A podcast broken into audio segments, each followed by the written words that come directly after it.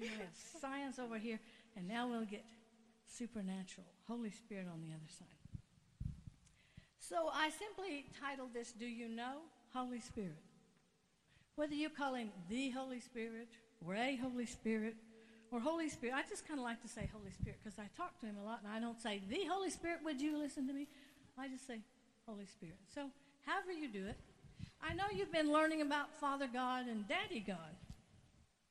Well, I've not learned to say Daddy God. Somehow he's Father God to me. Is that okay? I think he's going to stay Father God to me. But those of you that want him to be Daddy God, I'm all for you, okay? But um, I want you to know that the Holy Spirit is as much God as Daddy God, Father God, as the Lord Jesus Christ. And I know he never he doesn't get equal time. he doesn't get equal time. Most I'm not even going to say that. You know, he just doesn't get equal time. So I, I grew up in a denomination that I don't know as I heard that word very much, even. They didn't talk about him. And you know, when you talk about him, he shows up. Yes, he does. Mm-hmm. So we already knew he was going to get talked about today because we've been having a lot of conversation about it. so I want to start off by telling you um, what the Holy Spirit is not. So he, I want you to get this clear. He's not wind. He's not an it. He's not a white dove, not a fire. He's not an attitude or an atmosphere or an environment. I don't even drink water, but I tell you, I get up here in my mouth. My mouth cleaves like the waters cleave. Oh well. He's not merely a presence, but when he's around, you know his presence. He is a person. He's a him. Yes, he is. And he's a person who thinks and plans, and he's very brilliant, and he can even bring himself down on our level so that we can have conversation with him. Mm-hmm. He is the voice of the Godhead. I know we think of him as being the power of the Godhead, but he's the voice of the Godhead. The Father, the Son, and the Holy Spirit make up the Godhead. I hope you know that. Now, John 16, 13. This says that he speaks, he does not speak of himself. Do I have scriptures coming forth?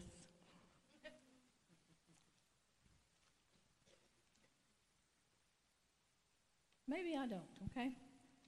he doesn't speak of himself, but whatever he hears the Father is what he speaks, okay? you know, a presence or an atmosphere can't speak. Did you know that? A Holy Spirit's much more than a presence. He has a mind and a will and a plan. You know, did you think about it like this? Aroma is not food. Did you know that? No. You can smell it all day and it smells good, but it ain't going to do you any good. It's not food. No. okay? A bark is not a dog. Did you know that? Let you know the dog's around, but it's not a dog. And a quack is not a duck. Wouldn't you love these? Most people think the Holy Spirit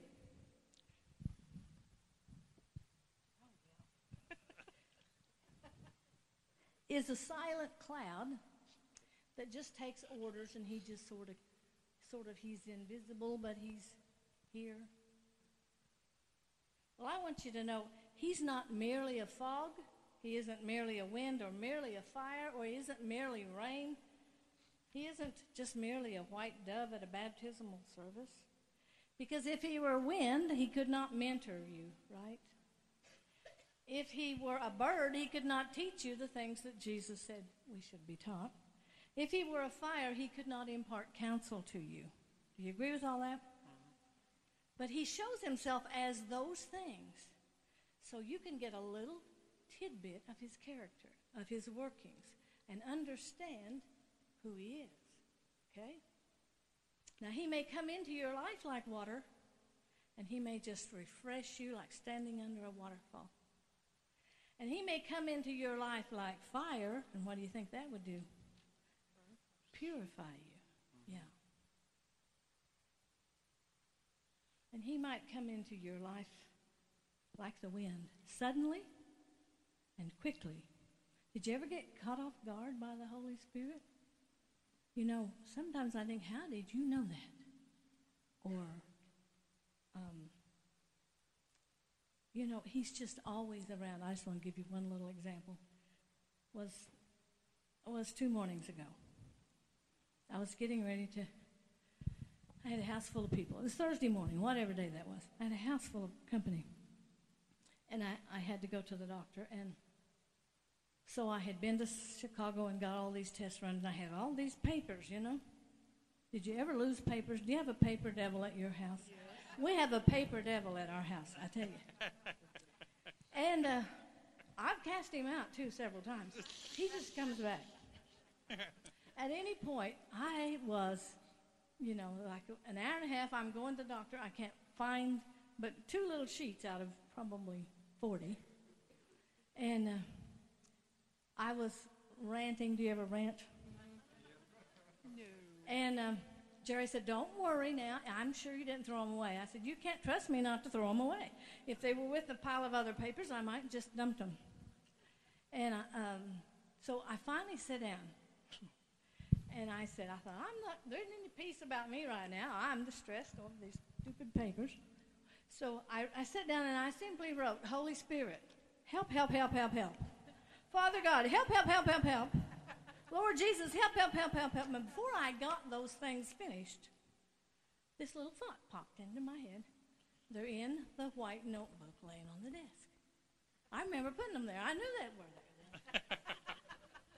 I walked right in, and there they were. See, he he wants to be so involved in every little part, and that wasn't too little because I was I was mad about it. I mean, I was mad at me. For, I wasn't mad at you. I was mad at me. But anyway, I let I let the devil steal my peace. Do you ever let that happen? Yeah. Oh, I get so mad that he gets my peace. Because I know better. Do you know better? Okay, good. Then you're going to like this message. Time out for another drink.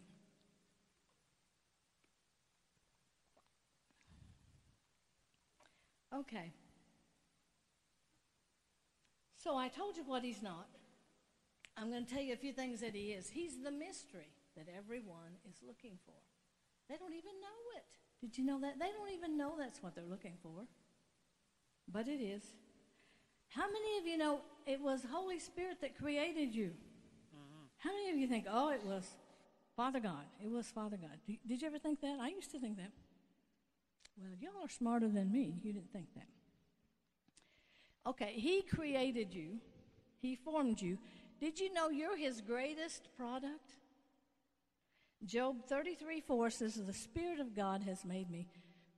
now, maybe this doesn't happen to you, but when I see the word Spirit capitalized, I just sort of zip right over it. I don't know if you do that or not. But when you say the Holy Spirit of God made you, it just sort of stops me in my tracks and it rings a little bell. So I'm going to add holy in front of spirit a lot of times today. So don't be mad at me for doing that because that's what it means anyway. Okay? So the Holy Spirit of God has made you.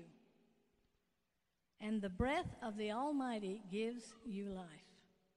Well, look at there. We got scriptures. Now, your personality, your body, everything about you was designed by the Holy Spirit. So if you don't like your height or your weight, mm, I don't. Anyway, the Holy Spirit made you. Now, He didn't make you wide. We made us wide. But He made us. And, and, and your personality, you know, don't try to change it. Be who He made you. And also, I know you know this your body happens to be the place where He lives. You think He knew that when He made you? So He made a place for Himself. He lives right in here somewhere. Okay? Now, 1 Corinthians 6 19 through 20 says, Or do you not know that your body is a temple of the Holy Spirit, who is in you, whom you have from God, and that you are not your own, for you've been bought with a price? Therefore, glorify God in your body. Now, I want you to know you're empty. unless Holy Spirit enters your life. You are blind unless He opens your eyes. And you are deaf to the sounds of heaven and earth unless He unlocks your ears. And if you don't know Him, you're in a sad shape. You're lost forever unless He shows you the way. You know, you don't just get saved because you got so much knowledge one day you decided to. Somebody somewhere is praying for you, and the Holy Spirit woos you.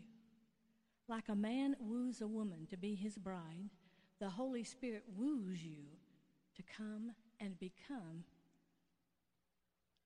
a Jesus person, to, to accept Jesus as your Lord and Savior. Okay.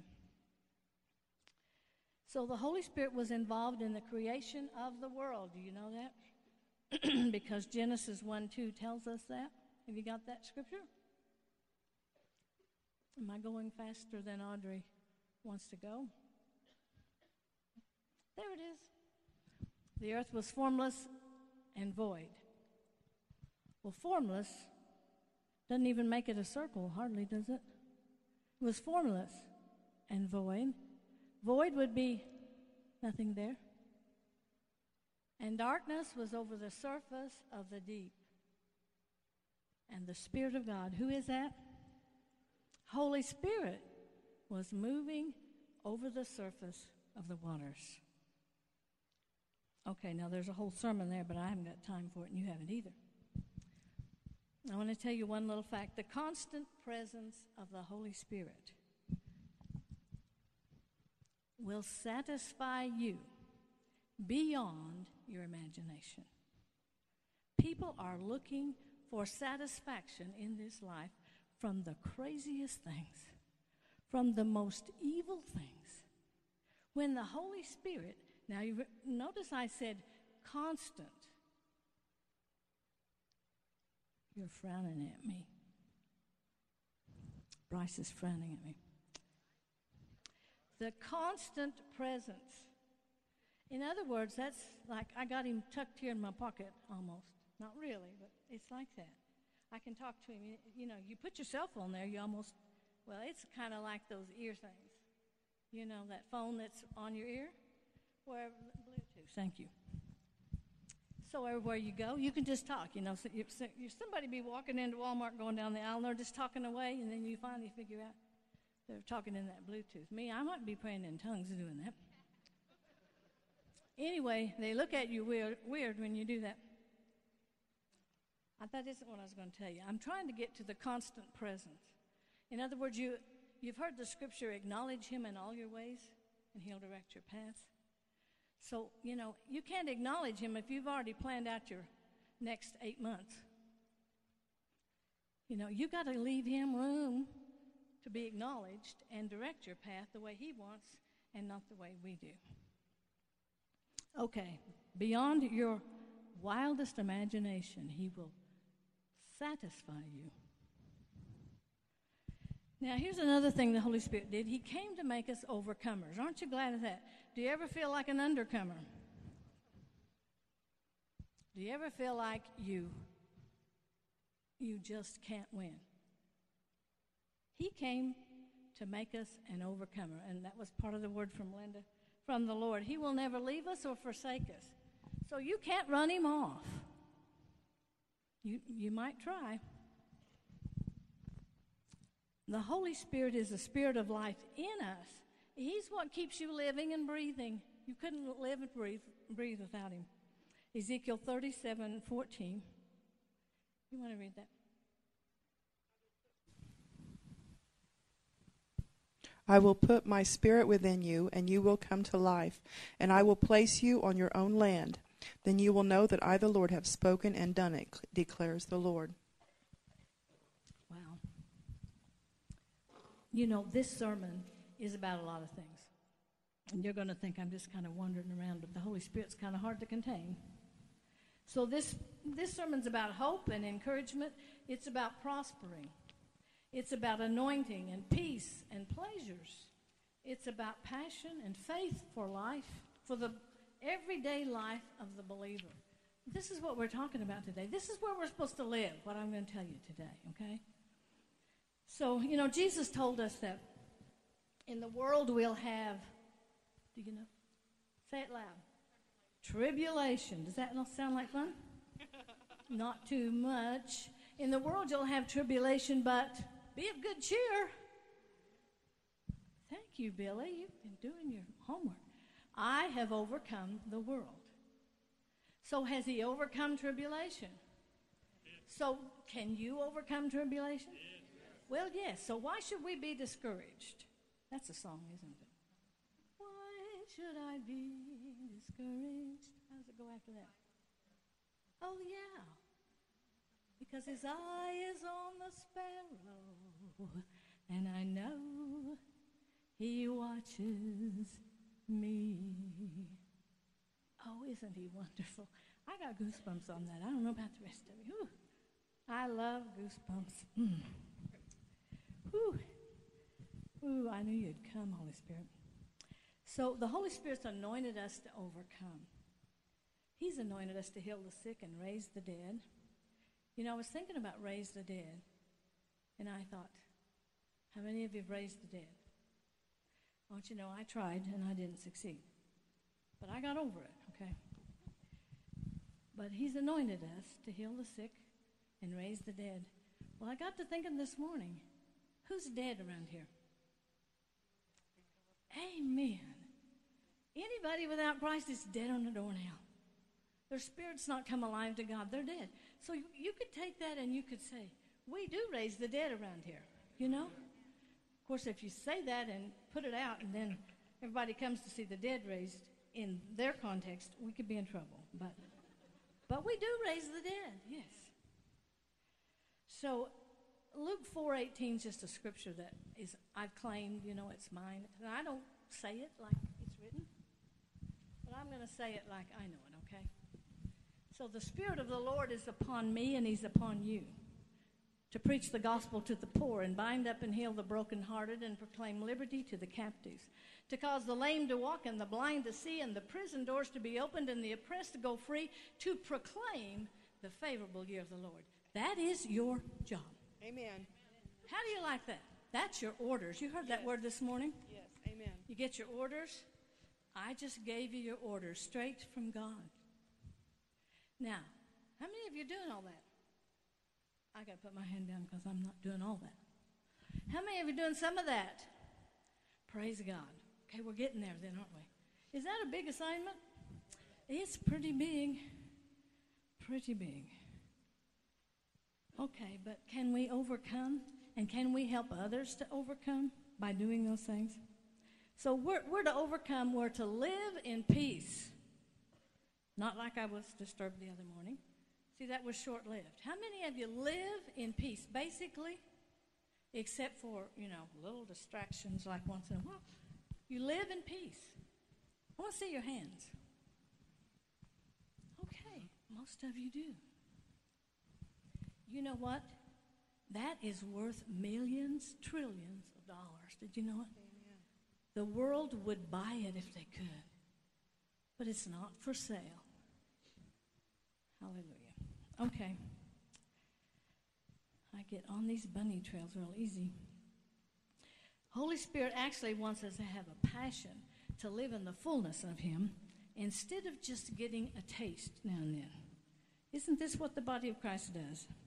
Well, we'll have a we'll have a uh, conference, and we'll all get a taste of God, and we'll all get prayed over, and we'll all get a prophetic word, and we'll just be good for a year. No, you might be good for a day. That's about it. You know, you've got to you've got to live your life with a passion after God. It isn't like, well, if I decide to, I guess I'll do that. You know, you, you can do that, but you'll never live in what God meant for you to live in. You know, peace is something you can have all the time. And when you lose it, He'll give it right back to you, just like He did me. Okay? So don't just don't settle for a taste. Because you know, once once you you decide you're going for the whole enchilada, then your faith will begin to grow. And you know what? You'll have more assignments than you can possibly do. And the anointing that's on your life and on you will begin to grow. And you're going to find yourself busy about the things of God. You're going to find yourself listening to Him about what to do today instead of making your own itinerary. You're going to find yourself changed. I just want you to know if you're not at peace, you can't hear God. Do you know that? So the world goes around trying to trying to hear God. Well, I don't believe there's a God. Don't you hear him say that? I don't hear him. Wonder why. They don't have any peace. I'm, I'm using the world in a in one big clump there. Okay. So here's another thing the Holy Spirit is doing. He he came on assignment to earth. Do you know that? He got sent here. Do you know that? He was happily secured in heaven. And every now and then he was sent down here to come upon the Old Testament leaders.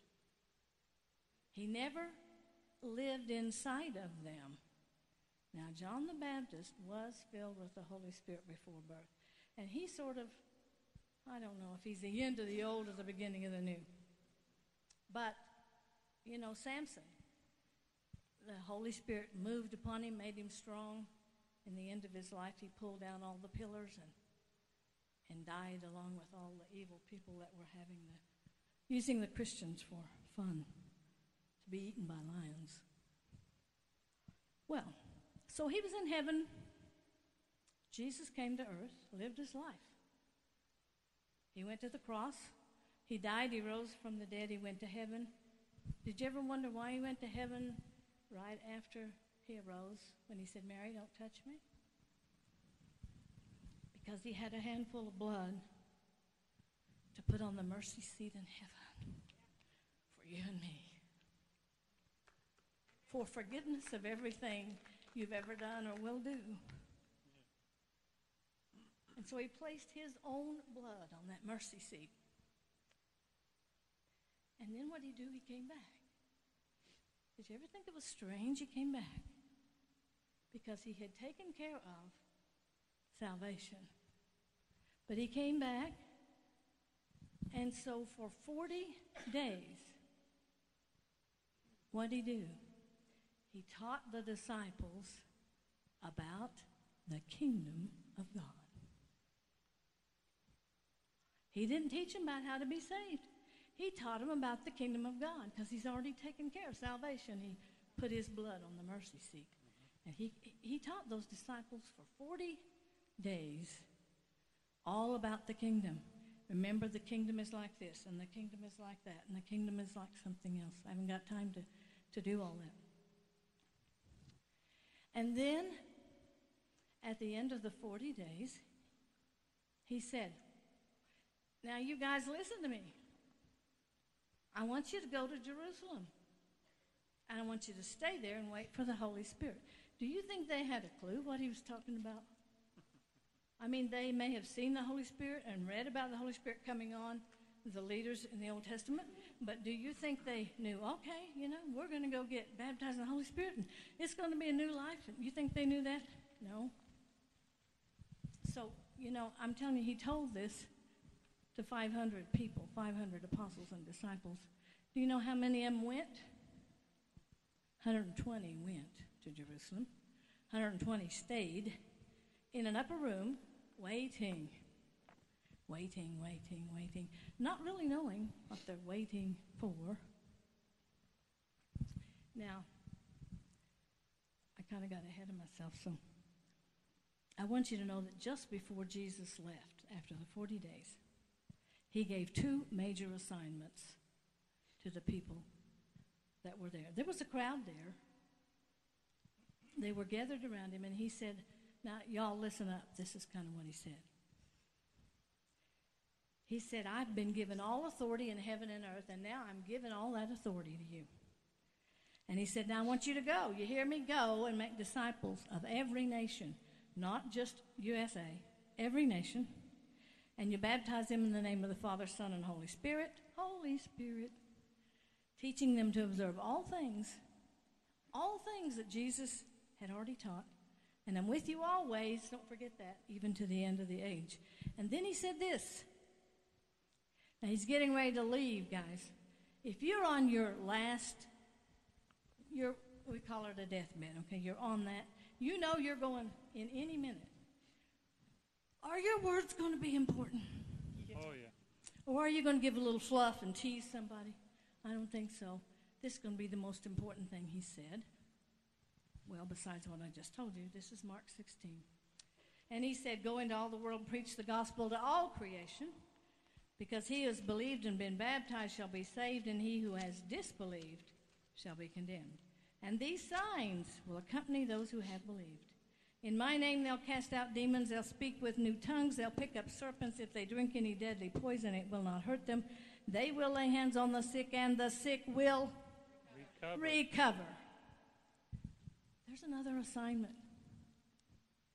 Now, as soon as he said those words, he just started going up.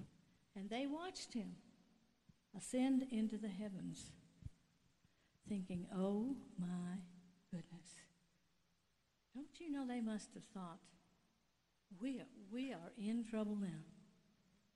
Because we got hindsight. They didn't have hindsight, okay? So what did they do? 120 of them went to Jerusalem and they waited. And 10 days later,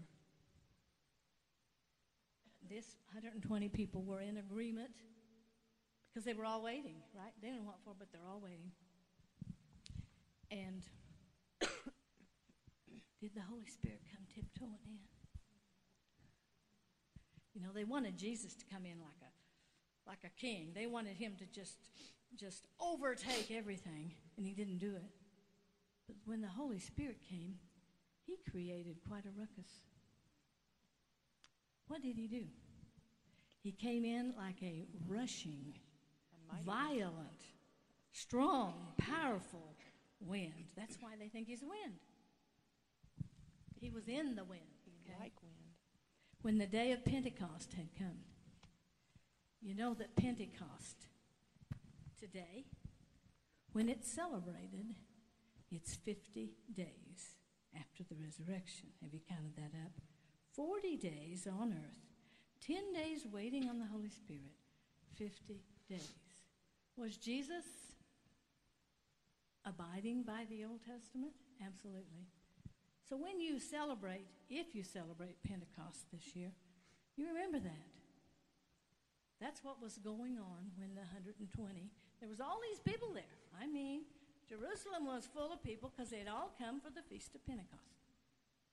Not being exactly what we call it now. And so here comes this wind. Suddenly there came from heaven a noise like a violent rushing wind. It filled the whole house where they were sitting. Now, if that happened to you right now, if he came in here like a violent rushing wind, some of you would run out the door, right? and the rest of us would be shaking, thinking, what in the world's going on? It filled the whole house, and there appeared to them tongues as of fire on top, rested on each one of them. They were filled with the Holy Spirit. They began to speak with other tongues as the Spirit was giving them the utterance. Wow. Then, you know what? They created quite a commotion, and they went out into the streets, and now they're speaking in other tongues. They're actually speaking the language of these people that are there from all over the region, and they all have different languages. And so they're speaking, you know, I don't know who they were. They're speaking, uh, it wasn't um, Hebrew, it was anything but that, okay?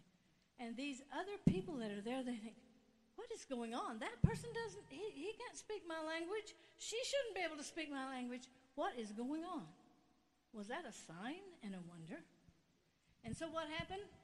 3,000 people got saved, is the way we'd say it, came into the kingdom of God that day, and the church was born. Wow. Wow. Holy Spirit. Okay. So, past that. You know what happened? The Holy Spirit came down here to live, and Jesus went up there. They traded places. Did you ever think of it? You know, there's a, a TV programs trading places. And it's nothing to do with this, but they traded places. Okay? And I want you to know that the Holy Spirit prays for you. Did, did you ever think about that? Did, did you ever think of the Holy Spirit praying for you? I mean, I know you think He leads you and He directs you and He talks to you, but did you ever think about Him praying for you? We know that Jesus is, is ever interceding at the right hand of God. Don't we know that? Well, He's in heaven, right? Who's here? So, Romans 8 27. I'm probably leaving Audrey and Angela. So I'll just read it. In the same way, the Spirit helps our weakness, for we do not know how to pray as we should, but the Holy Spirit Himself intercedes for us with groanings too deep for words. He searches the hearts. He searches the hearts to know what the mind of the Holy Spirit is, because He intercedes for the saints according to the will of God. That was just flat news to me. I read the Word a lot. I didn't know that He interceded for us all the time. Here, right here. Jesus is doing it in heaven. Holy Spirit's doing it here. Are we blessed? We should do everything right, shouldn't we? But we don't. Now, the Holy Spirit gave us the Word of God. I hope you know that. He is the author. Hold up your Bible. Do you think of the fact that He wrote it? Okay, you can put them down. He wrote the Word. Well, how did He do that?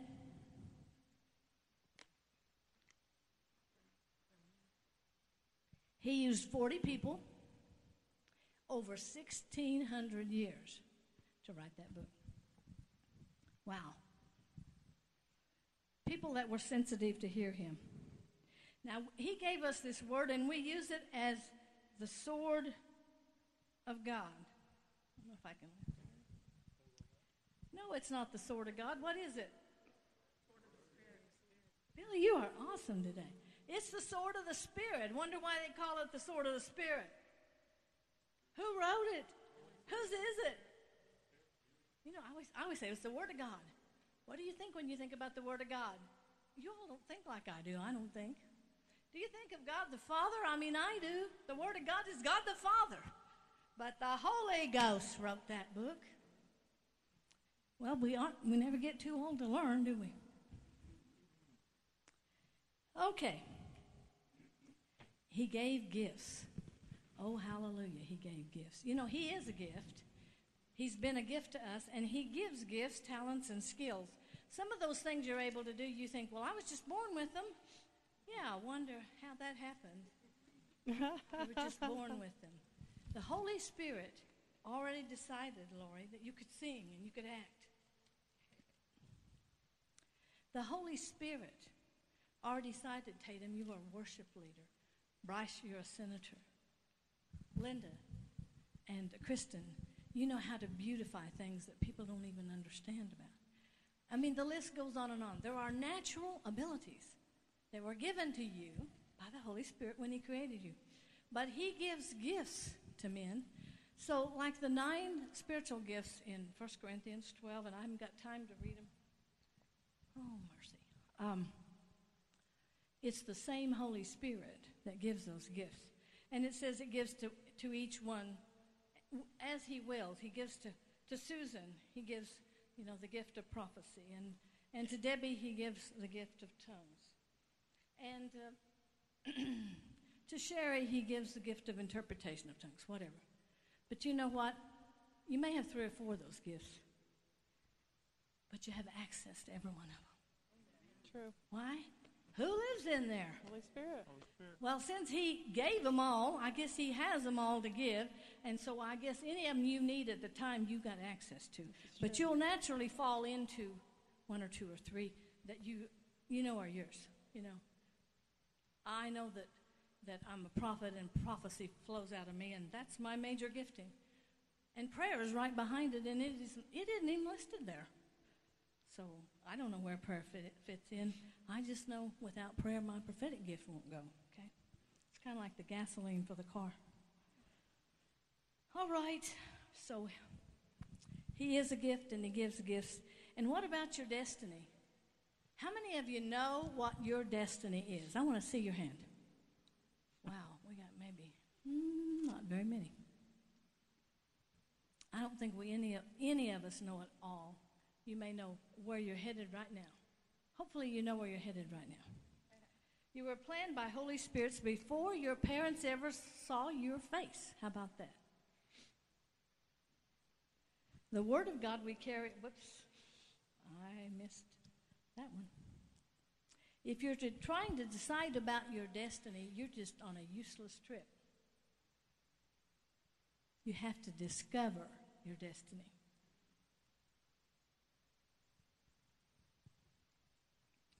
And you know what? There are thousands and millions that have lived already and did not find their destiny. And some of them didn't even look for their destiny. Mm-hmm. Isn't that sad? Because inside of you is that seed of greatness, Shorty, that God has ordained just for you. And Tatum, there's a seed in you, and Bryce, and Cade, and all of you. A seed of greatness from the Holy Spirit that He wants you to do. And, and it's something that only you can do. And so why don't we, why don't we look for that? You know, because we're too busy. We're too tired. Is that not true? So when we get to heaven, we're going to say, God, I really wanted to do what you wanted me to, but I was so tired. and I had all these things to do. I mean, you know, I've been retired 11 years, I think it is. My pace is just about like it was, except I don't have to punch that time clock. Praise the Lord forevermore. Amen. but I'm busy. Aren't you busy? Don't you look at retired people and think, oh, they've got all that time? Yeah, you would think they would just sit at the feet of God and just get all so spiritual and they would just know everything. No, I, I thought that would happen. I have to fight for my time just like you do. Because the devil does not want you serving God in any way, especially loving to do it. So, discover your destiny. Now, how do you know you're saved? Did you know the Holy Spirit will tell you that you're saved? Have you ever seen people that say, Well, I sure do hope I'm going to heaven? Well, I hope you know more than hope. I hope you know. Because Romans 8:15, would you read that? I'm sorry? Angela. Romans 8:15? Oh, okay. 16. I went to Jude already. Oh,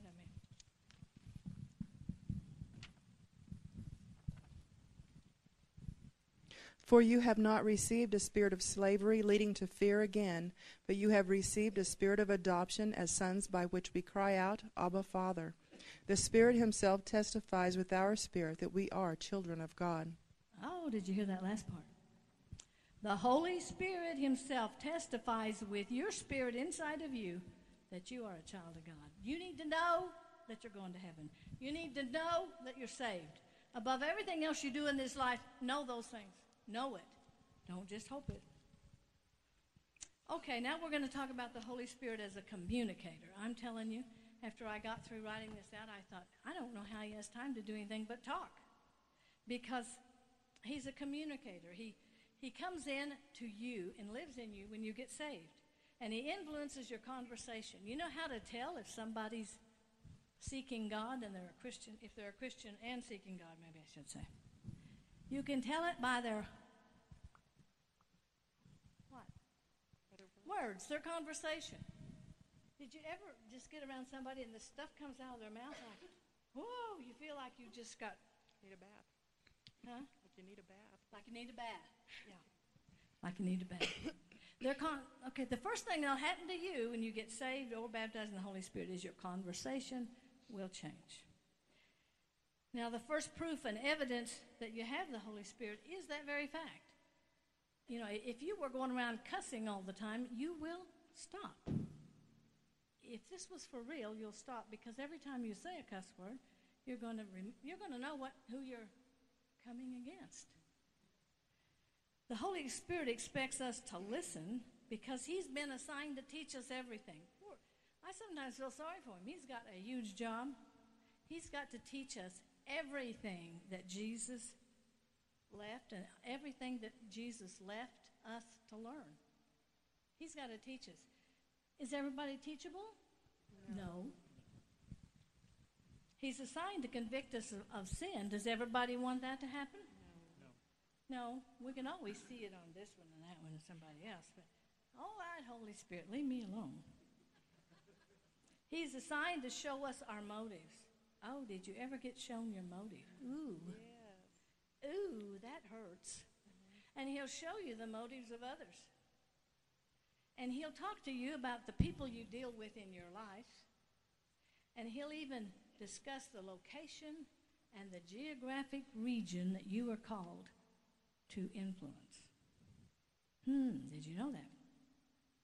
He knows every person that can answer the questions that you're asking.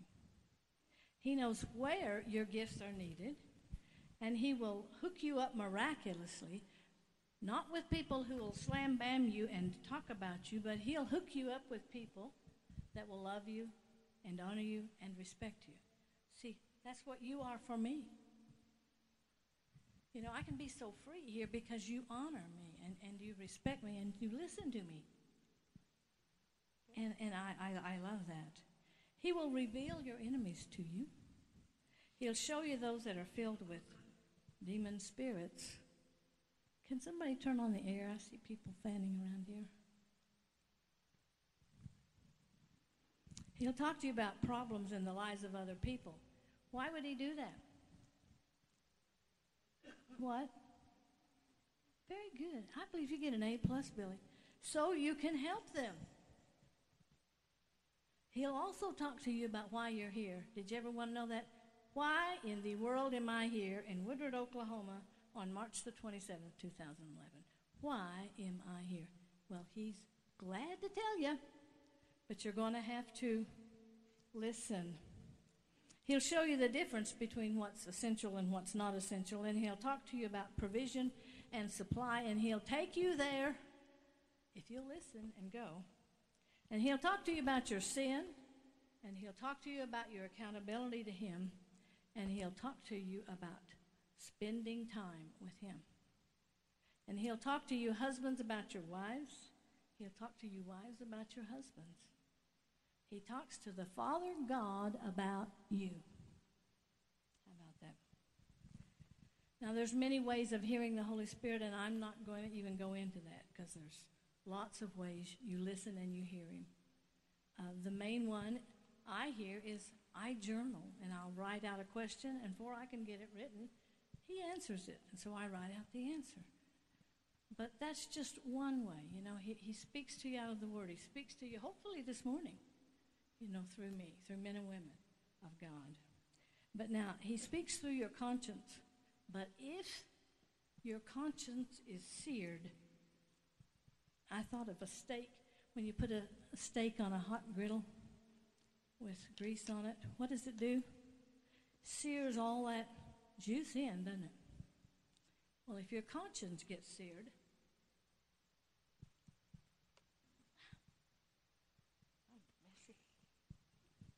Your conscience gets seared, you can't hear God. Did you ever wonder how some of these people get so turned on to God, so excited about God, and, excuse me, serve God with all their heart, and then little by little, they're kind of drifting off into sin, and pretty soon they're there, and they're staying there, and you haven't seen them in forever, and their conscience is seared.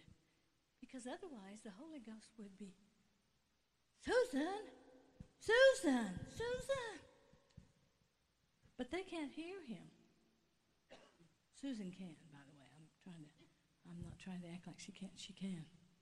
She's an awesome Holy Spirit woman. So don't let your conscience get seared. You know, sin gets in the way of God and you. Did you know that? You know what it does? It builds a wall. Pretty soon, you just soon stay behind that wall. That's just where you want to be. Well, that's another sermon, too. I want to talk to you about the baptism in the Holy Spirit because that's something He does. And some of you may say, oh, don't get off on that. I'm going to get off on that, okay? the Holy Spirit can provide you with a language that nobody but God can understand. And it's a precious and important gift, and we call it praying in a heavenly language. It is an incredible phenomenon. It is amazing. It is precious. It's a gift, and it's available to you if you ask. Did you hear that? If you ask. Well, I'm going to decide, well, Susan needs this. I'm just going to give it to her. He does not do that. And if you think that he's going to give you the baptism just because you need it, well, you'll never have it because you, you didn't get saved because you knew you needed to be saved. You got saved because you asked. And you asked and believed by faith that, he, that you were saved and you are. You asked for the baptism in the Holy Spirit. You believe by faith that you receive it. Boing, that's all there is to it. And I'm telling you, there are volumes of books denouncing that gift. Well, we don't need that gift now. Well, that's wonderful. In this day and age, we don't need that gift. Makes me think maybe we need it worse than the first church. Mm-hmm. What is going on in this earth? We can't even write it all down. Do we need it? Absolutely, we need it. Next to being saved, it's the most wonderful gift that's available to you. Now, once you receive that gift and you the Holy Spirit will just take delight in you using it even to pray in tongues for someone else. Well, maybe you say, Well, I just don't need that gift. Well, then just get it for somebody else and stay at home and pray for them in tongues and just see what happens to you as well. Amen. Go on. But, um, praying in the Holy Spirit does something to you. And you can't do it without it doing something to you. You can't do it. I double dare you to try. If you're baptized in the Holy Spirit, I dare you to spend eight hours praying in the Holy Spirit and tell me nothing happened. And it'll keep happening. Because there is a power released when you pray in the Spirit that is unlike anything you've ever experienced. And besides that, when you pray in the Spirit, you're praying the perfect will of God. And how many of you know sometimes we get so involved that we're praying our will hard and strong? God, go get him. God, go get him. Just, you know, make him sick, make him hurt, make him whatever. Do, do you ever do that? I mean, the Holy Spirit doesn't do it that way. So, so when we pray, we, we let Him pray through us. The Bible says we're praying the perfect will of God. So, hopefully, you do pray for others. And you don't have to figure out what you're praying. Some of you are so concerned about what you're saying. If you're praying in tongues, you want to know what you're saying. Well, it isn't any of your business. If you're praying for someone else, now, if you're praying for yourself, it is your business, and He will interpret back to you if you ask Him what you prayed, so that you can have the wisdom of God. You see what accesses you have so much. Okay. You got to be willing to change. You got to ask for the gift, and then the Holy Spirit will draw you to Him like a magnet. And even after you get the gift, as you pray in tongues, you will have to have some time with Him, and He'll begin to drop little things in your brain like we didn't leave our brain at the door. He'll drop little tidbits in your brain, little bits of information. Sometimes it's just things that you've been you've had a question about for years. But you have to be willing to kick out beliefs that are contrary to having this experience. Because believe me, there's plenty that say it's not relevant today. But I beg your pardon. So I'm going to tell you that I received the baptism of the Holy Spirit in 1984. Can you do the math? 27 years ago. February 23rd, to be exact. You know, you have these little days in your life that are points in your life that you'll never forget. Well, that's one I'll never forget. And actually, my denomination thought that was a, well, let me just say they didn't believe in it. Okay, that'd be the nice way to say it. But do you know what? God has a way of getting to even your family members and whatever. He has a way when you think there is no way. And I look back that and I think, how did that happen? I, I read a book from Charles Frances Hunter. Why should I pray in tongues? I laid that book down, and Jerry was sitting there, and he was watching TV, and I just laid that book down. There wasn't anybody to pray for me. I didn't know what tongues sounded like. I, I hadn't been taught about it at all. I just needed God to help me. I was in a little crisis of my own, and I needed help. And I didn't know how to access it. So I read that book, I finished it. My husband's watching me, which I didn't know, but anyway, we're in a denominational church, you understand. I asked God for this. I need this so bad, God. I need it. I need it to break free. And you know, I put the book up to my mouth because it says to give him a little syllable. You know what a syllable is? Mm-hmm. Part of a word. So I did. And I, it wasn't the syllable I knew or thought about, and I thought, mm, what's the deal? So I get up and I walk back to the far end of the house, and I do it again. It's the same thing comes out. I know it's not English. Really doesn't make any sense. I go back to the other room and I go to the other part of the house and do it again. Same thing. I decided I got it. I got it. It wasn't much. It was three syllables. You see, don't, what is the word? Don't despise small beginnings. So um, I'm postmaster at Vici, Oklahoma.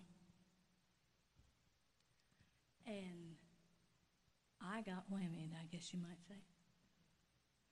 I took those three little syllables and I said them upside down and backwards all the time. They weren't much, but I knew they were from God. And I said them fast and I said them slow, and I did it every day. Key number one you have not arrived because you pray in tongues or you have received the baptism. You have just begun. And the things you didn't know are just going to open up to you. The Bible became alive Jerry was dragging me off to church on Wednesday night and Sunday night. I'm going to tell you the truth. I mean, I was leading the worship. We didn't call it worship. I was a song leader. There you go. At, at Sunday school and church some. But he was he, he got really excited about the word. I couldn't figure out what was going on with him. Because because this preacher he got up and he, he challenged all the people to read five minutes a day out of the Bible. So he took that challenge. I didn't. He did. I mean, I haven't always been sweet little Pastor Virginia. He's agreeing with me there. ah, I can't believe it. So he took the challenge and he took it seriously. And I mean, he got hooked on the Bible. He wanted to go to church every time they opened the doors, and frankly, I didn't. But I, I, I went. I'm just, I'm being honest. I went. but this day, on February 23rd, 1984, he's watching TV, and I'm getting something I didn't even know I could get. So I took those three little syllables. They were lakaba. I said them lakaba, lakaba, lakaba, lakaba, lakaba, lakaba, lakaba. And you know what happened? Like a baby. You know, Josiah, we didn't give him speech lessons. How does a baby learn English? Just amazing, isn't it? They just hear the sounds and, and replicate them and figure it all out. And, well, that's what happens with your language.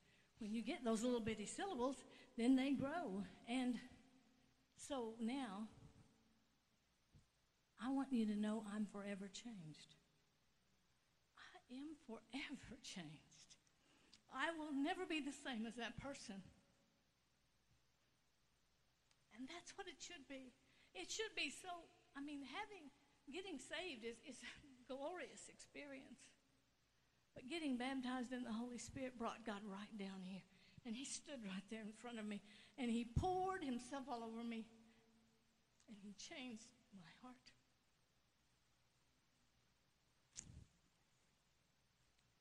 I didn't cry when I practiced this home. Okay.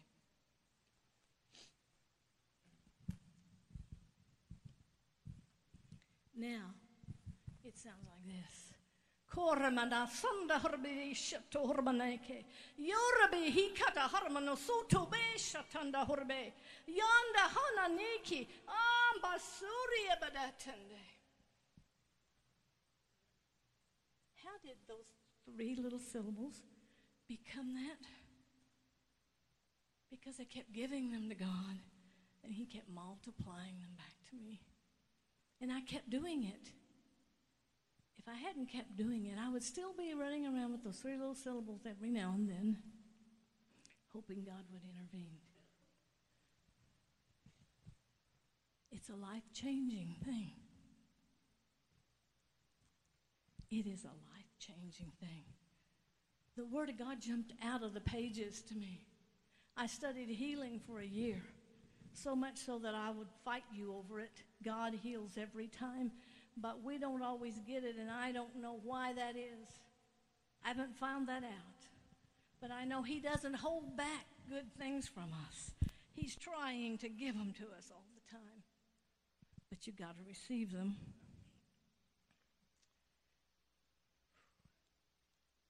I started on a journey in 1984. I'm still on that journey, and I'll always be on this journey as long as I can draw a breath because there's more to know. I'm going to be in church every time they open the doors. Why? Because there's more to know. I'm going to go where He sends me. I'm going to prophesy. I'm going to teach classes. I'm going to influence those I'm supposed to influence because why? Because that's what I'm assigned to do. I've been called, and so have you to let the light of Jesus show forth. Well, I have more, and I'm just going to have to leave it. Um, I just want to put it in a synopsis. He, he doesn't come empty handed, He gives you gifts, and He has a package we call the anointing. When He comes, you get the prayer language, you get the power of God. You get the power of God to break every yoke, to undo every burden. You get the power of God to heal the sick and raise the dead and cast out devils, to proclaim the liberty of the Lord. You get the power to heal the sick, I mean, to cause the blind to see and the lame to walk and the prison doors to be opened, for the oppressed to go free. You get the power with it. Did you know that? And then you get this little package, this little power package of anointing. Man, he is good, isn't he? The anointing breaks the yoke. And if you have on a yoke, you're carrying it around your neck. The yoke's around your neck. Any of you got a yoke? Don't raise your hand. The yoke is around your neck. So what are you going to do? Wherever you get led, you're going to follow because that's a, that, that place brings the rest of you, doesn't it? But the anointing will break any yoke of bondage this wonderful yoke of God is the yoke you want to wear. Did you know the anointing is transferable? But if I give you my anointing, I don't lose it. I, the more I give it away, the more God multiplies it back to me. So I, am the winner all the way, okay? Um,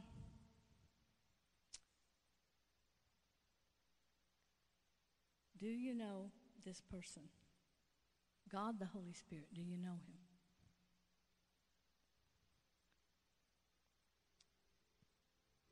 I'm going to ask the ministry team, those I spoke to, to come up now. And I, I want you all to listen to this. Don't pay attention to them. Because I asked the Holy Spirit, I said, Well, how do I need to close this, this service? And he said, Give them this scripture Come unto me, all of you that are weary and heavy laden, carrying yokes and burdens of the world, and I'll give you rest. Take my yoke on you and learn of me, for I am humble and gentle of heart, and you will find rest for your souls. My yoke is easy to bear, and my burden is light.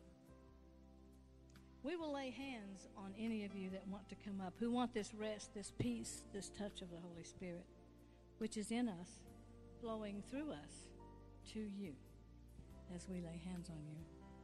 This wonderful anointing, this transferable anointing, is refreshing and healing and brings a personal touch from Holy Spirit.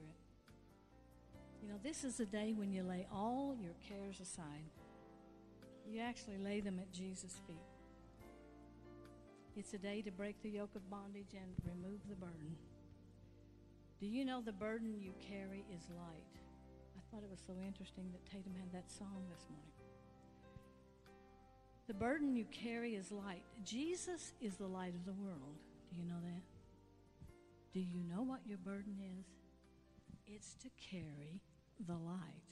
Do you understand what I'm saying? The light of the message of Jesus Christ. When he says your burden is light, it doesn't mean it isn't heavy. It means he is the light. Your burden that you carry is to let the light of Jesus Christ be seen everywhere you go. Holy Spirit is here right now. You come and He'll meet you here. So, whatever you need, if you need Jesus Christ as your Lord and Savior, if you need yokes broken off and burdens removed, if you need healing in your body or soul, if you need this wonderful baptism of the Holy Spirit with the evidence of speaking in tongues, if you need to rededicate your life, whatever you need, God, the Holy Spirit, is here to meet you now. Hallelujah. So, Father, we just we just lift this end time of this service up to you. God, we just thank you for this word from you. I thank you who, uh, for who you are, Holy Spirit. You are a person, God, the Holy Spirit. Thank you, thank you, thank you. I pray blessings on these people. I seal these words to them that they will not be able to forget the power, the anointing, the love, the person of the Holy Spirit.